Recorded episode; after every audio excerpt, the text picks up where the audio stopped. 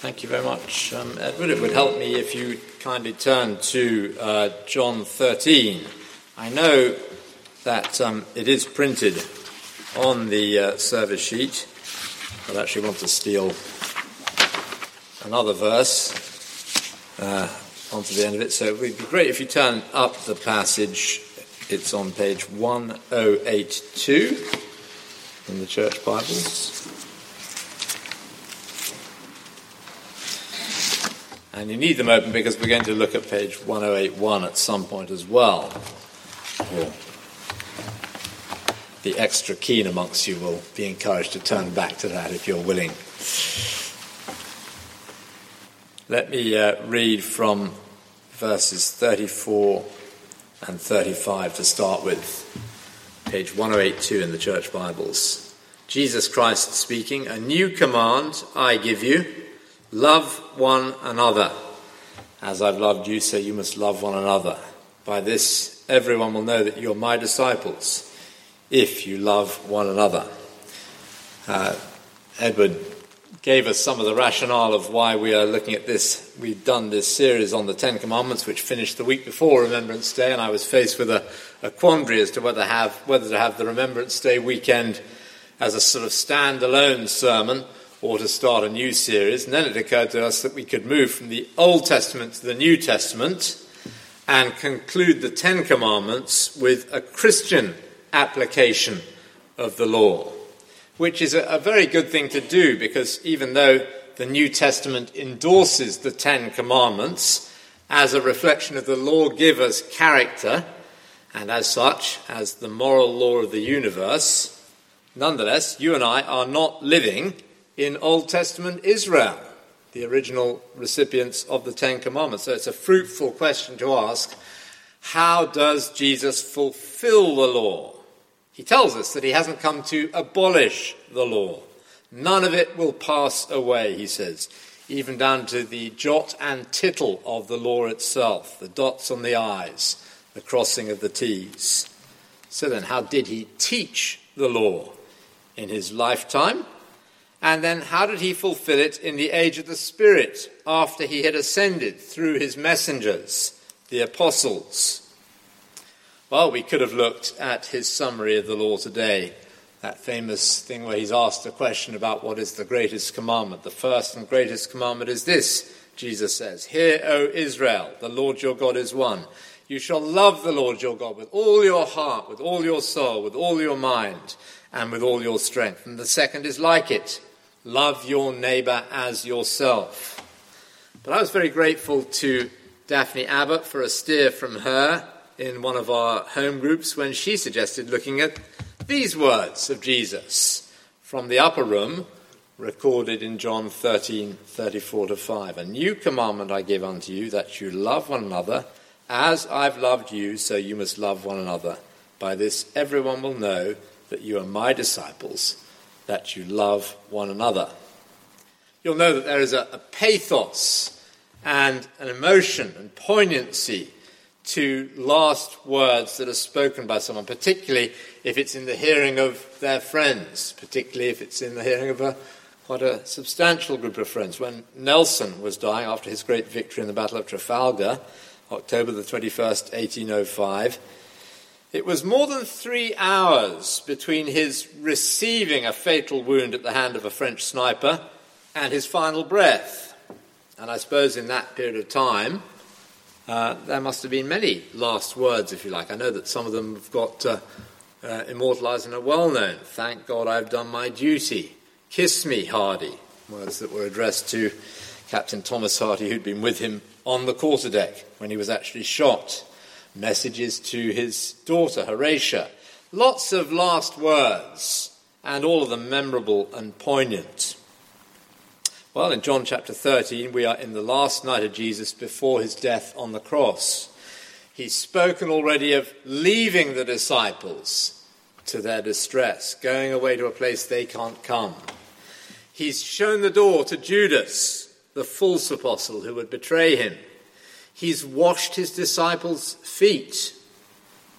And after this point that I've just read from, he's opening his heart to them perhaps more fully and more poignantly than at any time. In that setting, it's highly charged, Jesus gives this new command. Listen to his words again. A new command I give you love one another. As I've loved you, so you must love one another.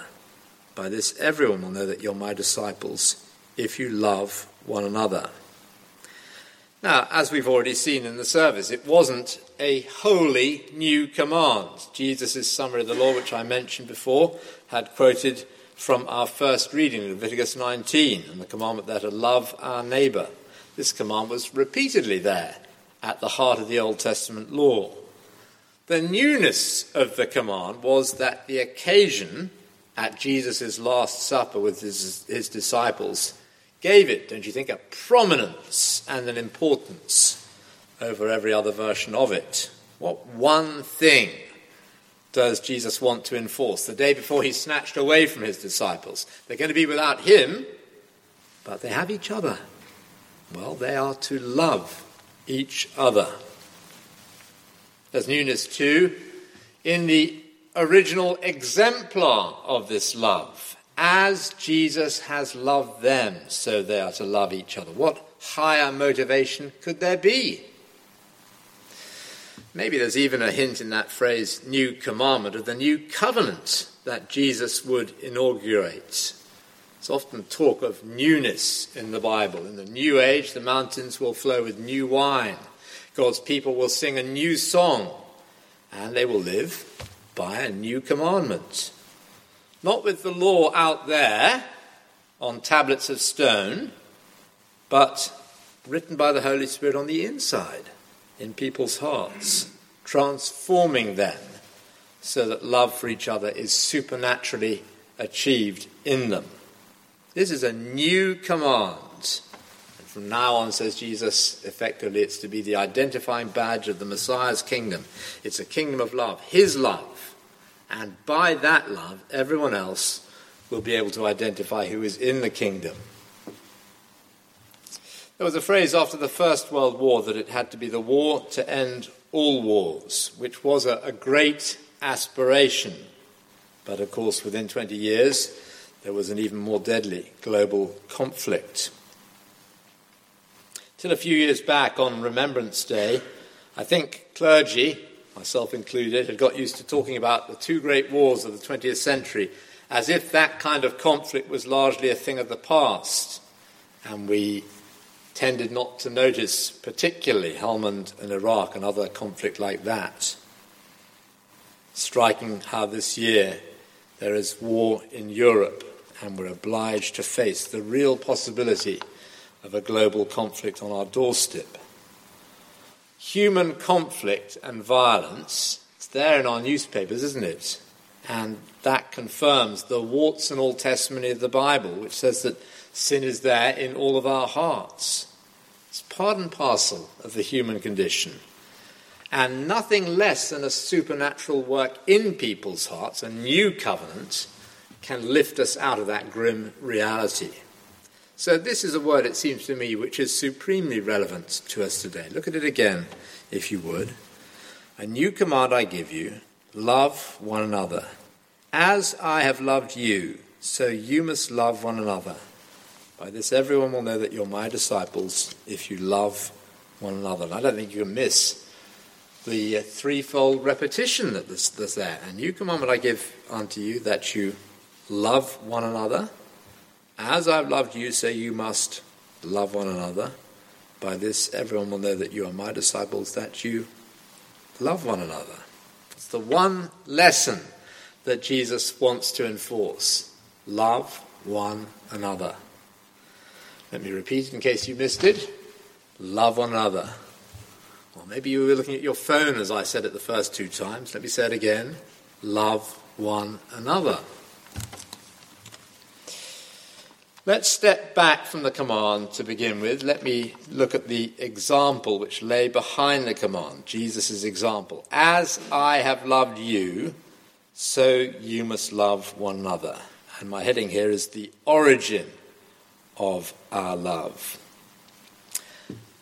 At one level, it's a reminder of a scene which had just happened that evening when Jesus had stripped off and washed his disciples' feet. John commented, sort of editorial comment about that moment, that this was Jesus showing the full extent of his love, doing a basic, dirty, menial task of service. After which he argued from that example in just the same way as he does in our verses. Now that I, your master and Lord, have done this, so you also ought to wash one another's feet, he said. So, as I have loved you, at least refers to this example of simple, menial, lowly service, the foot washing. But was washing his disciples' feet really a case of showing his disciples the full extent of his love? Not literally, surely. What John meant by that phrase is that the foot washing is a picture of the sin washing that Jesus would do on the cross the very next day. That was how he would show he loved us fully. He'd die on the cross, bearing the punishment of our sins so we didn't have to bear it ourselves. It would be love for the unlovely, not waiting for us to clean up our lives before he had anything to do with us, but washing away our sin himself, taking the dirt and defilement of our lives on himself. Let me change the metaphor a bit. You might know that Jesus was crucified on the city rubbish dump. It was as if all the filth and rubbish of our lives was emptied on him, and he became the trash heap, unclean and unwanted, so that we could be accepted and welcomed in. That's the example of love behind this command love for the unlovely, love that takes the initiative and cleanses the defiled and the disobedient. Surely, from our vantage point, we can't read those words, as I have loved you, without thinking of Jesus' love at the cross. I know it hadn't happened at this stage when he spoke them, but it has now as we look back on it. And I must say, I thank God for the tense of that phrase loved, past tense. So often, describing the love of God or the love of Jesus, the Bible puts it in the past tense. God so loved, past tense, the world that he gave his one and only son, John 3:16. We are more than conquerors through him who not through him who loves us, but through him who loved us. Romans 8:37. The life I live in the body I live by faith in the Son of God who loved me past tense, and gave himself for me. Galatians 2:20. Why does the Bible talk that way? Well, one reason surely is that we'll often wonder day to day whether God loves us now, present tense. But I know he loves me now if he loved me like that then. Maybe somebody here needs that reminder, particularly today, because of what you're passing through at the moment. Yes, God loves you. How wonderful that is.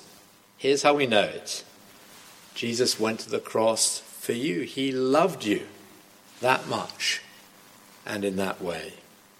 On Remembrance Day, we take our mind back to the sacrifice of people in wartime, and maybe we call to mind amazing things done in the past, maybe quite some time ago. But the Bible calls on us to travel further back and to remember that supreme sacrifice. Come back to that figure racked in pain on the cross, physically destroyed, yes, but even more spiritually crucified for you and for your sin. He loved us like that because he loves us so much more than we can ever imagine. So then that's the origin of our love, the example behind the command. Let's move on to the command itself because the order to love, the command, is of course shaped by that example. Let me show you some ways we're to love each other, which Jesus' example highlights. For a start, love acts. And I think that past tense, which I've said is so important to me, is significant here as well. As I have loved you, so you must love one another. That past tense reminds us that with Jesus, love took decisive action. Real love is committed, it's not wishy washy and indecisive. Maybe I will, maybe I won't. It's not subject to mood swings or swayed by emotions. Not if we're to follow the example of Christ. He took action decisively. Love did something concrete, and love acts today. That's true that the Bible does locate love in the heart. Love one another deeply from the heart, says Peter. In other words, I think it's important to say this cold, clinical, mechanical deeds are not what the New Testament calls love. Our heart, our passion, our emotions should be involved. But love always does show in our deeds. Love acts. Again, love serves, doing the lowly, menial task which others don't much want to. Washing the feet of the saints is what Paul calls it in 1 Timothy chapter 5 and he could put other alternatives in, hoovering the carpet after everyone else has gone, updating the database, putting out the bins, going out of the way to give somebody a lift home, dealing with dead wasps in the north extension of the church, I've put down. I think I'm just thinking in terms of practical jobs that happen to make what we do on a Sunday work. All sorts of jobs are done, and not for many of them are people ever thanked. That kind of service is part of the normal currency of love for one another. We've had a gift day last week, and the focus is often on the financial aspects of the giving, which is fine, but the giving of time to serve is so important as well. I suppose the opportunity for service was curtailed in the pandemic, but love will find a way. Ich dien, I serve, shouldn't just be a motto for royalty, it should be for all of us. Love serves. One other point of comparison love forgives, because by definition, as we've seen with Jesus, this was love for the unlovely. He gave his love supremely for our sin when we couldn't repay it and didn't deserve it. And love for one another must operate despite each other's sin and shortcomings. You put 50 people together in one room like this, and there will quite likely be things which strain our love for each other. Something that should have been done gets forgotten, some tone of voice, some turn of phrase which causes offense, whatever it might be. Certainly, if we spend longer with Christians, maybe in one of the church's small groups. The more time we spend together, the more we talk, the more offence potentially we will have to forgive.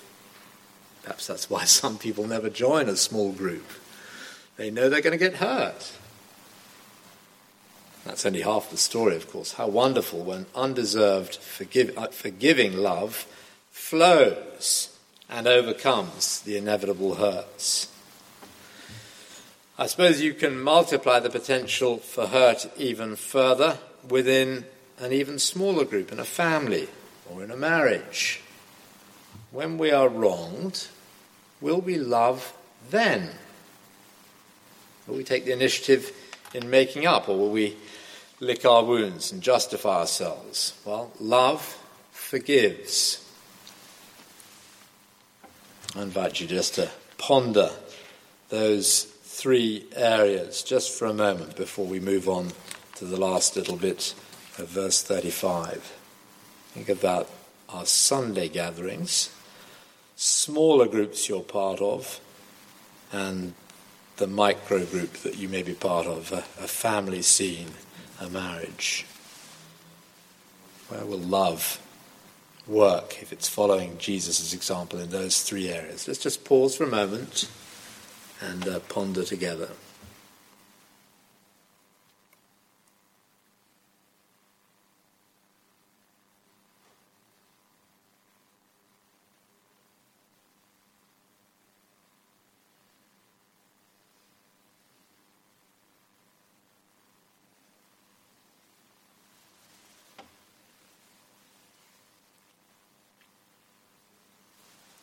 We've thought about the origin of our love in the example of Christ and his death for us. we thought about the order to love, that new commandment. Let me just uh, draw to a close by mentioning the outcome of love, because in verse 35, Jesus says, By this everyone will know that you are my disciples, that you love one another. And that has been amply demonstrated in the history of the church. A little over hundred years after John wrote his gospel, there was a church leader in Carthage in North Africa called Tertullian, and it was a season of vicious persecution against Christians. Um, and yet he was able to report that the persecutors were blown away by the love they saw that Christians had for each other. So, as believers drew together, even died for each other in face of the fires of hostility, their enemies, he reported, were forced to say, See how they love each other. And the attractiveness of our love for each other will have a power and an impact way beyond other things we might be tempted to rely on for the good press of the church.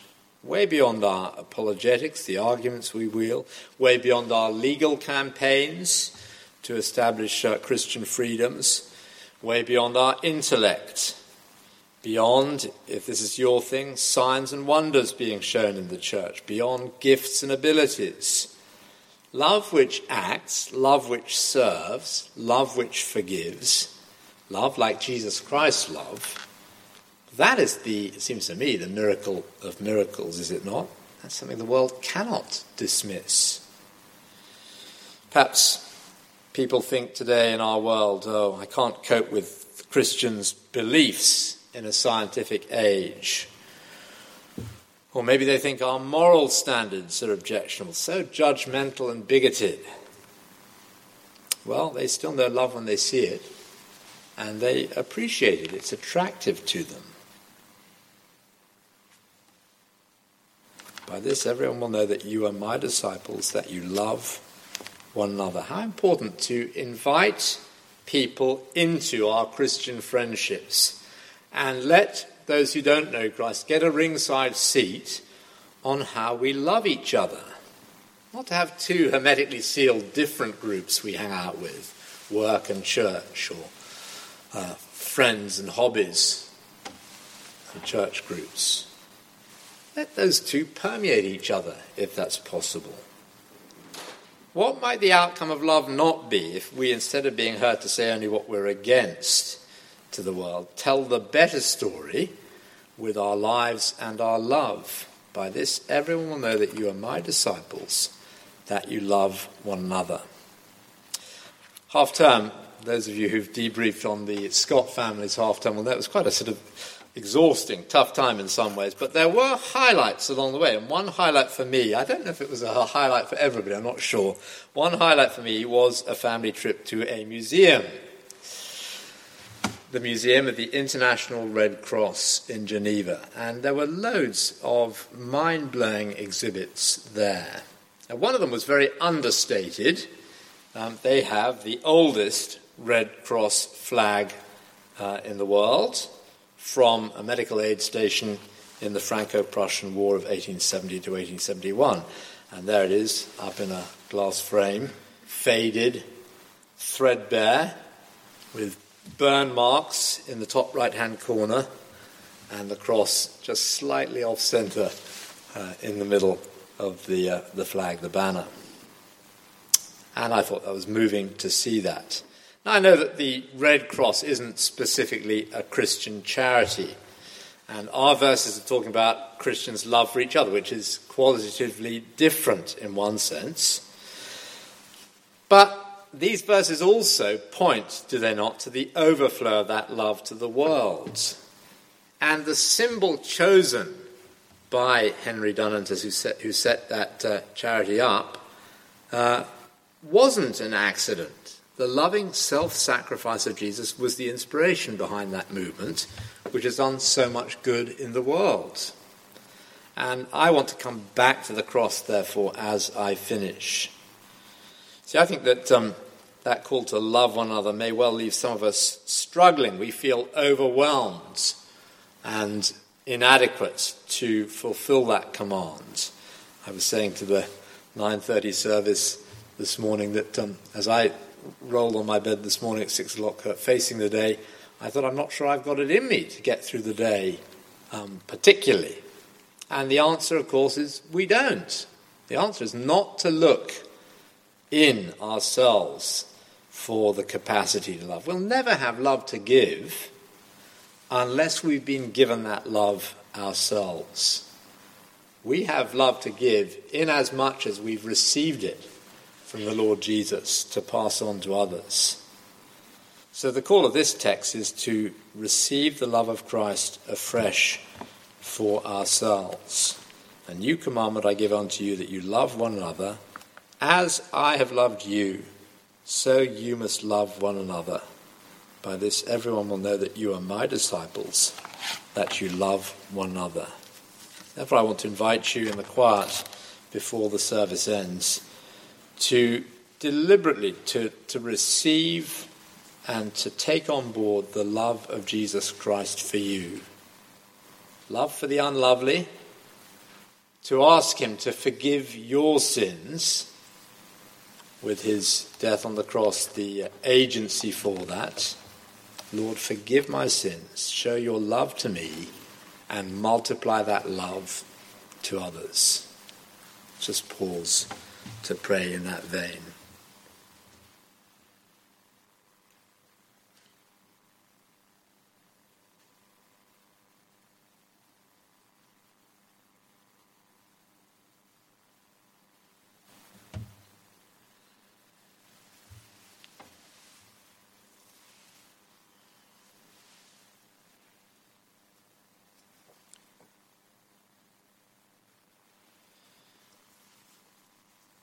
I'm conscious um, that that may have been praying that way, maybe something you've never done before. And if that's you, I want to commend a little booklet called Journey into Life, um, which has a, a prayer you can pray to receive the love of Christ for the first time yourself. Uh, at the back of this little booklet. I'd love you to have a copy of that. In fact, they're on the table on the way out if you wanted to take one, but we'd love you to receive one of those from us. Okay, Edward, let's um, carry on from this point.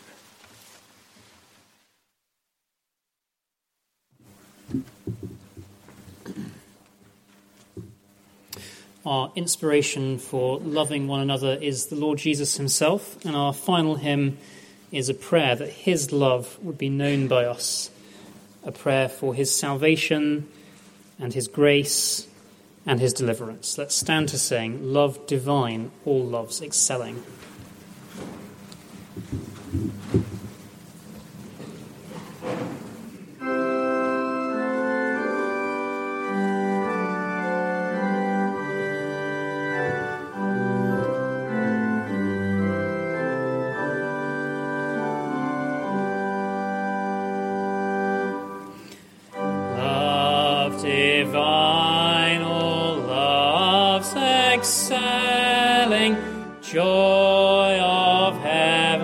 to earth come down, fix in us thy heart.